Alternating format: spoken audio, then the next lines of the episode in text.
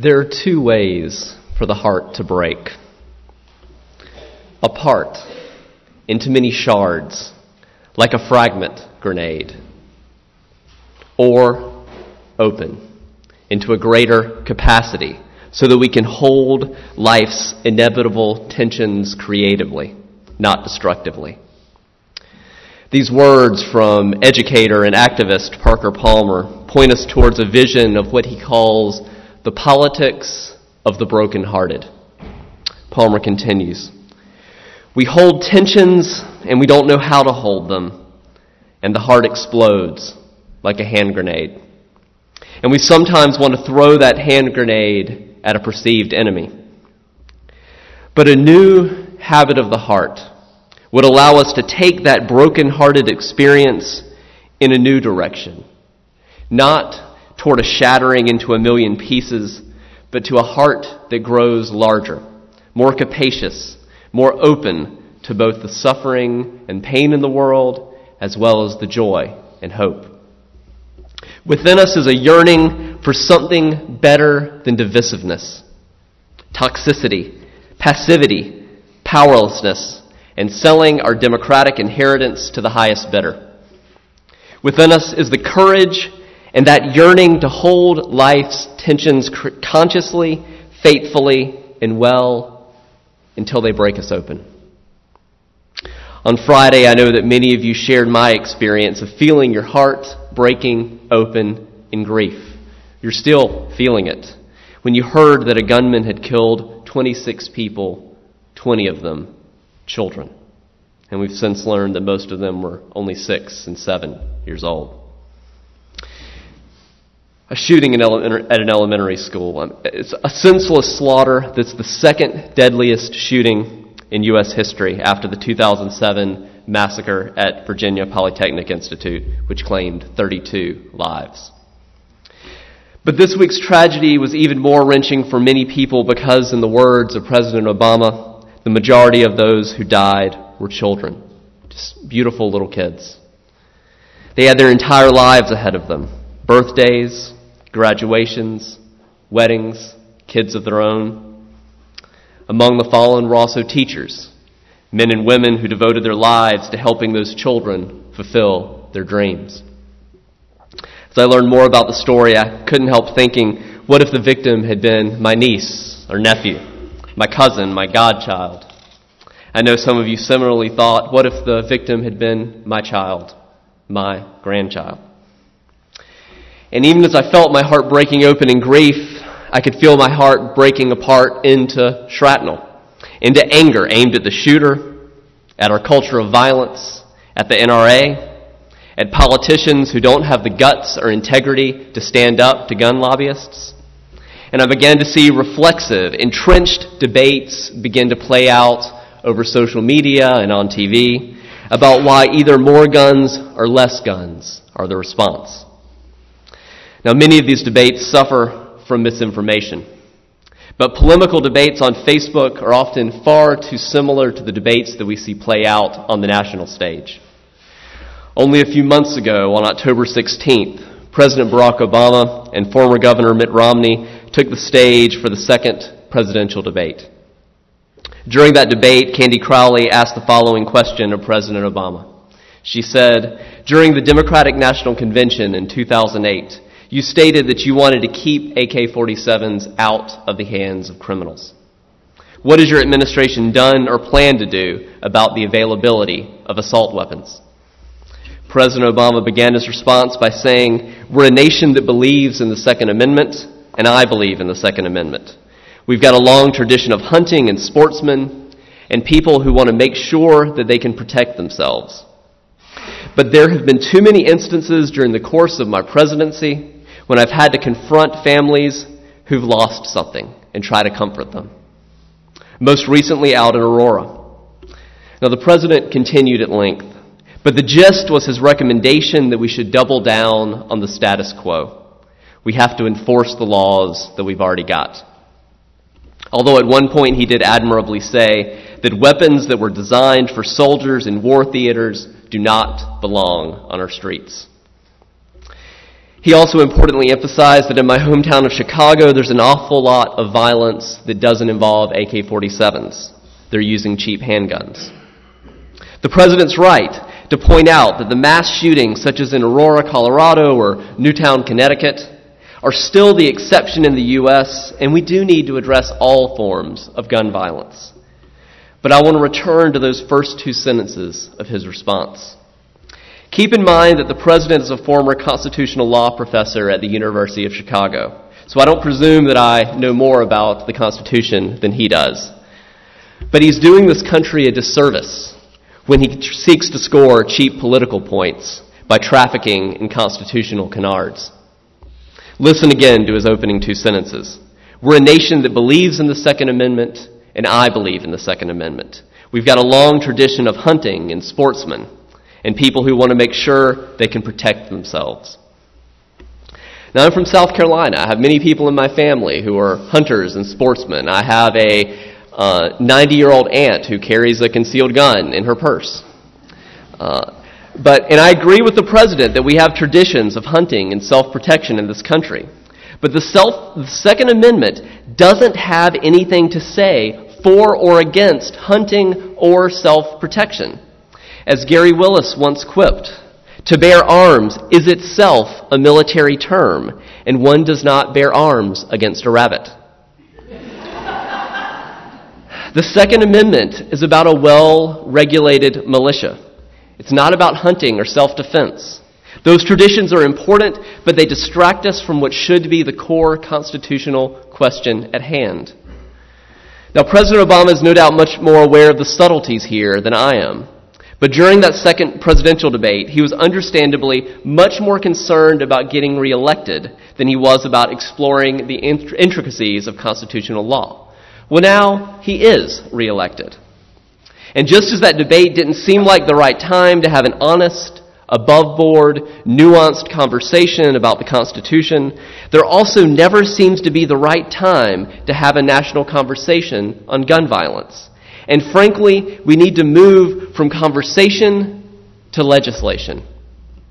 Those of you who follow the Supreme Court likely remember the landmark case, District of Columbia versus Heller, which decided for the first time in our entire nation's history that the Second Amendment guarantees an individual's right to own a gun for self defense. The court's landmark 5 to 4 decision split along ideological grounds and wiped away years of lower court decisions that had held that the intent of, the amendment, of that amendment ratified more than 200 years ago was tied to the right of gun possession to militia service. And note that this ideologically driven interpretation of the Second Amendment was made just a mere four years ago in 2008, and likely would have been quite a surprise to our founders. As Justice John Paul Stevens wrote in a 46 page dissent, when each word in the text is given full effect, the amendment is most naturally read to secure the right of the people to use and possess arms in conjunction with service in a well regulated militia. No more than that. And notice that that modifier, well regulated, is in the text of the Second Amendment to look briefly at the history of how we arrived at this current impasse in our country and so many almost unspeakable tragedies. It's important to note that in stark contrast to the National Rifle Association's current position, the NRA supported the 1934 National Firearms Act, the first major federal gun control legislation in 1934 and the 1938 Federal Firearms Act was supported by the NRA, which together created a licensing system for dealers and prohibitively taxed the private ownership of automatic weapons, then called machine guns. And in 1939, the United States Supreme Court unanimously upheld the constitutionality of the 1934 National Firearms Act in the case U.S. versus Miller. The shift really came in the 1970s. The NRA's motto changed from firearms safety, marksmanship training, and shooting for recreation to the right of the people to keep and bear arms shall not be infringed. But this new motto is a manipulative proof text. It only quotes the second half of the Second Amendment, omitting the crucial first half that gives the rightful context a well regulated militia being necessary to the security of a free state. Around this period, the NRA began advancing the right of citizens to keep and bear arms under the Second Amendment, divorced from the historical context of a militia.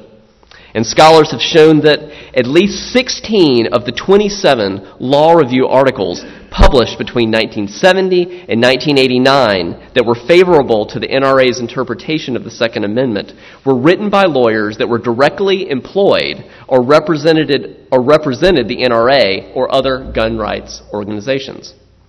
In a 1991 interview, Former Chief Justice Warren Burger, which some of you will remember was a 1969 Nixon appointee to the Supreme Court, said that the new interpretation of the Second Amendment is one of the greatest pieces of fraud. And he said this. He said, I repeat the word fraud on the American public by special interest groups that I've ever seen in my lifetime.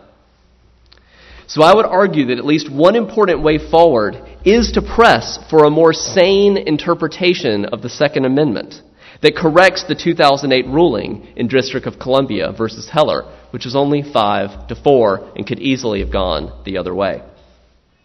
It's important to remember that even the Supreme Court gets it wrong sometimes. Corporations are not people, and the Second Amendment is not about hunting and handguns. And I'm not saying that we should ban all guns. Frankly, I personally would, but that's my personal opinion. Uh, but we need to move toward a middle ground of responsible gun legislation. They didn't ask me my personal opinion when writing the Constitution. Uh, in addition to the historical context, though, about the Second Amendment's grounding in a well regulated militia, there's also important sociological data that should inform how we might move forward in regard to gun violence. First, although the U.S. continues to have a significantly higher overall rate of deaths due to assault compared to other countries, we also have a decades long decrease within the U.S. So, where we are now, we've had a decrease other countries are here, we're here. We've gone kind of like this, though. We've, we've remained way above the gun violence of every other developed country, but we've still gone in the past few decades way up and then way back down for us, speaking only within the U.S. The annual rates of assault deaths peaked in our country around the late 1970s and are now down to early 1960s levels. As political scientist Patrick Egan notes, in the early 1980s, almost half of Americans told the General Social Survey uh, that they were afraid to walk alone at night. Almost half. In their own neighborhoods. Now only one third feel that way.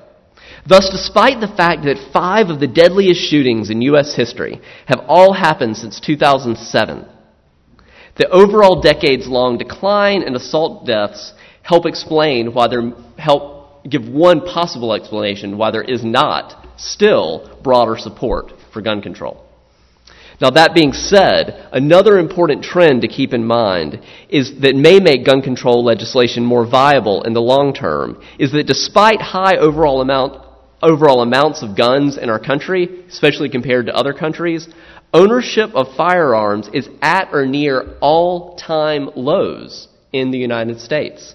Since 1973, again, that general social survey that sociologists use has been asking Americans whether they keep a gun in their homes. In the 1970s, about half of the nation said yes. Today, only about one third of households in our country have a gun. As less Americans own guns, we may see a corresponding decline in the NRA's power and influence. Of course, not all the data is counterintuitive. Many pundits on Friday noted the parallel story to Newtown on the other side of the world. Knife attack in Chinese school wounds 22 children. Although tragic, there were no casualties in that attack. Those children still live, and their parents can still hug them at night. All 22 of those children might be dead if that assailant had access to a gun. So it is significant to note that studies do show that more guns tend to mean more homicides. And states with stricter gun control laws have fewer deaths from gun related violence. But despite all these facts, a large part of the political impasse is that politicians know that gun control in general has been and continues to be politically unpopular. At least that's proved to be true. It's yet to see whether this most recent incident will change that. And whether we like it or not, if we're serious about changing our culture of violence, we need to take seriously that polls taken before and polls taken after of the same groups, before Aurora and after Aurora, before Tucson and after Tucson, before Virginia Tech and after Virginia Tech, they showed again and again that shootings do not tend to substantially affect people's views on gun control. They're essentially the same before and after the shooting. This lack of shift in public opinion is perhaps again because overall levels of violence in our country remain dramatically down compared to recent decades in U.S. history. Now, it may be partially too because we've maybe we've bought into this myth about the Second Amendment, so we feel like we just can't do anything. But keep in mind also that the Constitution was not created perfect. That's why we keep uh, that's why we keep making amendments to it. Remember that the Constitution was written to say that uh, an African American person is three fifths of a human being. So it was not a perfect document then or now. So, all that being said, here's a crucial point that may indicate our, more, our most realistic way forward. Particular policies to gun control often are popular. Oftentimes, gun control advocates have overreached going for a ban on all guns, or, or they've gone too far instead of looking at what particular policies might be possible. A complete ban on guns is very unpopular with the American public. But background checks, gun registrations, bans on guns for felons and the mentally ill are robustly supported. But we don't necessarily have legislation to match that support. A majority of the population also supports a ban on semi automatic weapons and especially on high capacity clips that allow mass killings to happen before anyone can intervene. So there is cause for hope. And speaking for myself as well as many others that I've talked to in the past few days, the mass murder of so many children is heartbreaking for me on an even more wrenching level than even the many similar tragedies that we've seen in, in recent years. But we as a nation seem to be addicted, and I use that word addicted very intentionally. We seem to be addicted to guns and addicted to violence. We don't think rationally about them. And even with the slaughter of innocents in Newtown, it's still far from clear whether we've hit bottom as a nation. And I use that word intentionally too about our addiction. I'm not sure that we've hit bottom. I'm not sure that if we've even now experienced sufficient pain to convince us that change must happen. One definition of insanity is to keep doing things the same way and expecting a different result. But I do have some hope that this latest case of gun violence could galvanize change in a way that wasn't possible before. Perhaps the tragic loss of so many defenseless children will break hearts open in compassion instead of merely breaking hearts apart. Social activist Jim Wallis often says that you can spot a politician walking around DC because they always have their fingers in the air. They have their fingers in the air because they've licked their finger and they're trying to see which way the wind is blowing so they'll know how they should vote. So he cautions you don't change a society by merely replacing one politician who has a finger in the air with another politician who has, is just going to have a different finger in the air. You change a society by changing the wind. My hope is that the wind is beginning to change in the direction of gun regulation. Sane, sensible gun regulation. There are gun rights and there are gun responsibilities. We can and must do, must do better as a nation at balancing rights with responsibilities for ourselves and for our children. And the recent victories for immigration reform and marriage equality in the state of Maryland and around the country demonstrate that change is possible. Change that people couldn't even imagine you know, even a few years ago.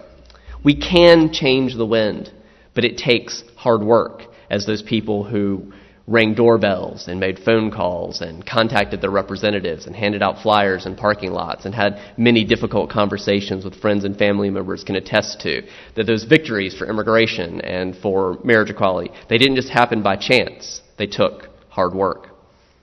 Now, your position on gun control is, of course, ultimately up to the dictates of your conscience. But if you do feel led to get involved in making change, one place to begin to educate yourself about how to make a difference is the website of the Brady Campaign, bradycampaign.org. It's the namesake of James Brady, who was permanently disabled and almost killed in the 81 armed assassination attempt of President Reagan. The Brady Campaign since 1981 knows the ins and outs of gun control legislation and how hard it is to create change. That assailant had a history of mental illness and had bought the pistol used in the attack at a pawn shop. For decades now, as I said, the Brady campaign has worked to introduce and encourage the enforcement of sane gun control legislation to prevent gun violence in our country. And in the wake of the recent movie theater shootings in Colorado, it launched a, uh, launched a subsidiary campaign called We Are Better Than This. WeAreBetterThanThis.org if you'd like to learn more. To foster a meaningful national conversation on how to prevent national tragedies like what happened in Aurora, Colorado. Today, the need for that conversation is just even more stark, and the Brady campaign has already laid some of the necessary groundwork. A vital part of the national conversation uh, also needs to be about a path toward easily accessible treatment for mental illness. At the same time, I think that the New York Times columnist Nicholas Kristof is right that the fundamental reason kids are dying in massacres like this one is not that we have lunatics or criminals. All countries have lunatics. All countries have criminals. We suffer in the U.S. from a political failure to regulate guns. Children ages 5 to 14 in America are 13 times more likely to be murdered with guns as children in other industrialized countries. More Americans die in gun homicides and suicides in six months than have died in the last 25 years in every terrorist attack and the wars in Afghanistan and Iraq combined. We have misplaced priorities in this country, and that must change. But organizations such as the Brady Campaign have been unable to create the political will on their own to make that change. It and organizations like it need our help if we're serious about change.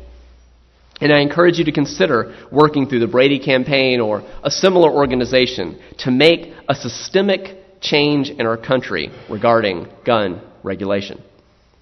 But even as we work to change our culture of violence, the individual level does matter too. So be sure in this season to take time to hug your loved ones. Phone them if you can't touch them in person. Savor each present moment that you're around those you care about. Be gentle with yourselves and take care of each other. As the sermon ends, I invite you to listen again to these words adapted from Parker Palmer about how with our hearts broken open, we might create a politics, an open, vulnerable, yet powerful politics of those whose hearts are broken. Within us is a yearning for something better than divisiveness, better than toxicity, better than passivity, powerlessness, and selling our democratic inheritance to the highest bidder. Within us is courage.